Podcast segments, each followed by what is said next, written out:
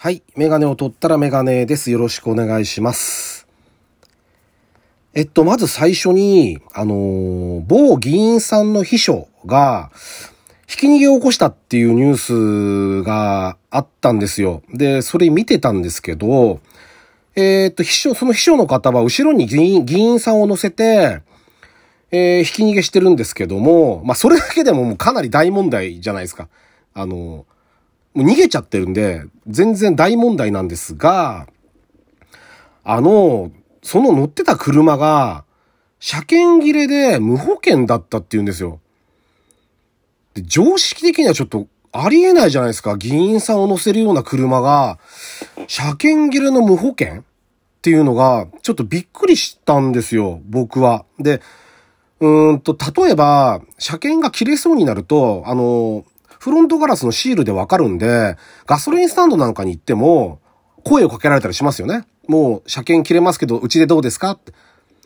で、買ったお店とか、あと一度でも整備出したお店だったら情報を持ってるんで、顧客のデータとして。だから、あのそろそろ車検ですけど、うちでやりませんか？ってのが来ますよ。来るんですよ。だけどだけど、だってやりたいんだから、車検。保険もそうですよ。もう更新ですよって来ますよね。うちで更新してくださいって。保険入ってもらいたいから。そういうのを全部踏み倒して、踏み倒してっていうか、そういうのを全部超えちゃって、こう来てるわけですよ。だからこれちゃんとした方がいいですよね。あの、なんでこうなっちゃったんだか誰がこの車の管理をしていたのかもそうですけど、そんな車に、こう、議員さんが乗っかってるっていうのがちょっと信じられなくて、そのね、あの、意図的にお金がないからとかなんか理由をつけて絶対やっちゃダメですけど、そういう人もいるって話は聞いたことありますよ。おっかないなと思いますよ。そんな車が走ってるなんて。車検取ってない？無保険の車？すごい怖いなと危ないなと思うけど、自分に何かあったらね、もうほんと光ら損ですからね。まあ、この人は多分お金持ってるからなんとかするんでしょうけど、だから、だから、あの、これなんでこうなったんだかちゃんと調べた方がいいなと思いましたね。危ないです。非常におっかないなと思いました。で、あと、もう一個ね、あの、うんと、首相ですね。そこの党の首相。首相っていうか、あの、一番偉い人。ああの人が、あの人が、あの方が、党首討論やって、その、えっと、1964年の東京オリンピックの思い出話をしたって言ってめちゃ叩かれてるんですよね。で、それ、ラジオでもテレビでもずっと叩かれてるの今日一日見てて、なんて言うんだろう。ここの、この人、その、自分は高校生で未だに覚えてると言ってるんですよね。そのバレエの話とか、あとマラソンとか、あと、柔道だったかな？の話をしたらしいですけど、どんな思い出があって、どんな思い出があってとかって、話をしてたらしいんですけど、あの、まあ、今その空気じゃないじゃないですか。もうオリンピックやるだやらないとかって未だにまだ言ってる状況で、できるのかできないのかって。で、ワクチンがどうだとかって全然まだ、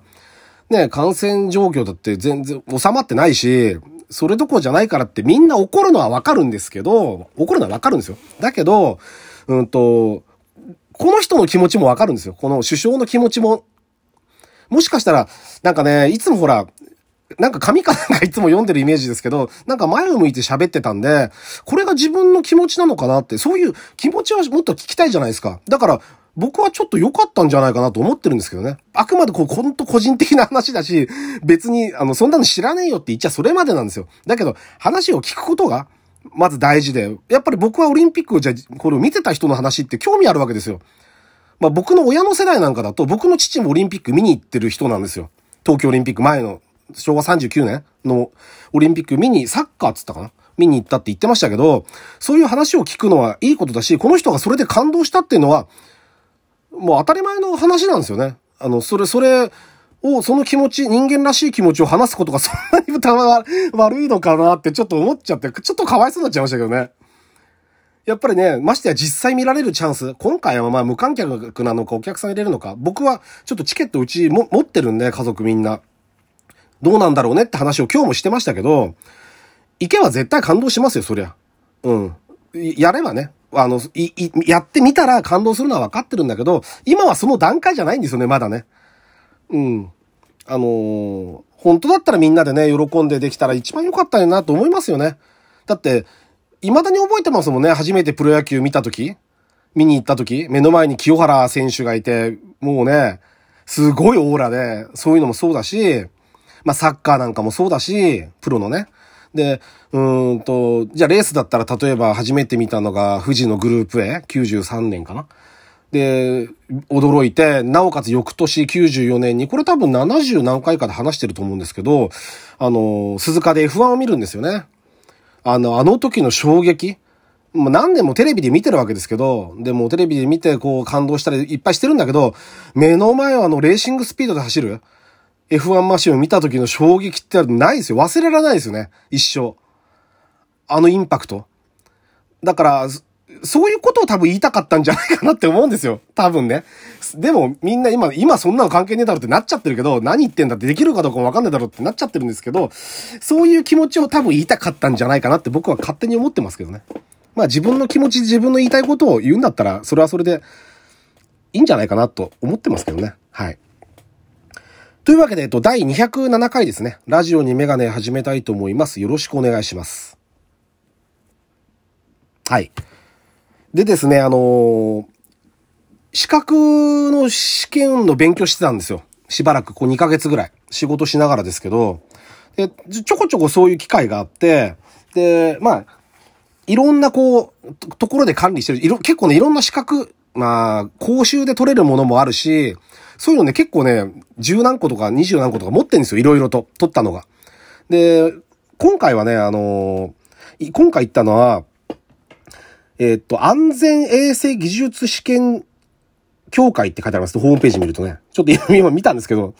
えっと、ここの、あのー、資格を一個ちょっと取ろうというんで、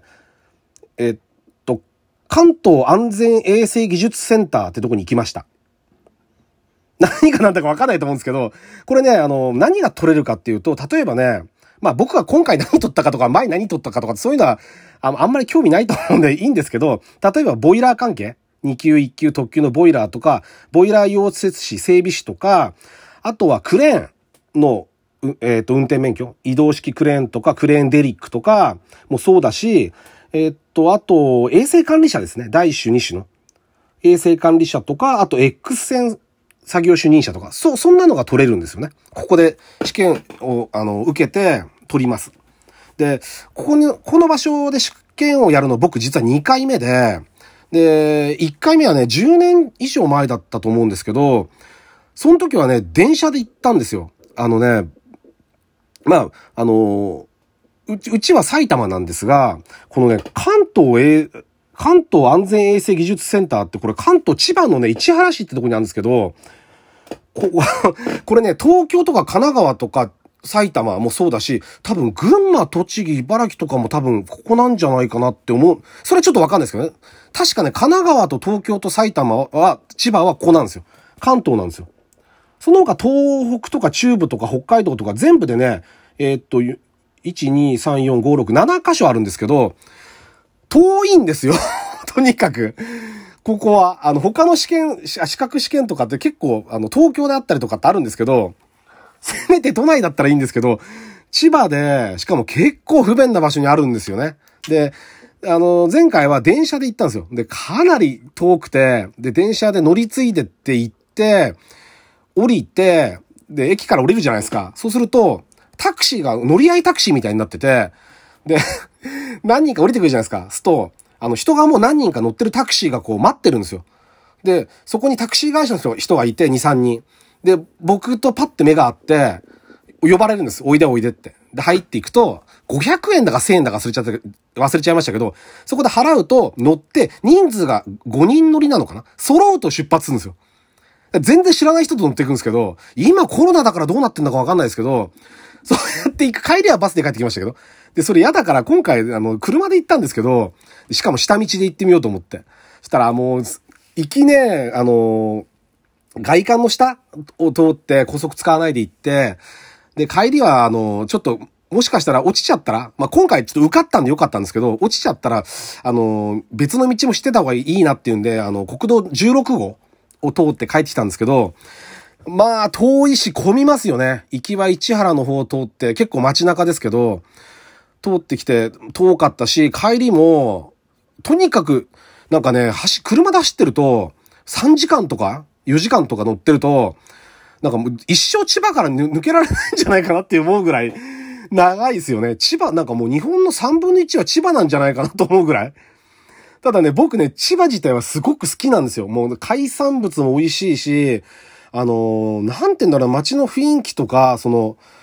やっぱ、あの、ないじゃないですか。埼玉には、ああいう漁港の雰囲気とか。で、なんか、神奈川の方がやっぱ、ま、都会じゃないですか。千葉のあの感じがなんかいいんですよね。安心するっていうか、あの九十九里の感じとか、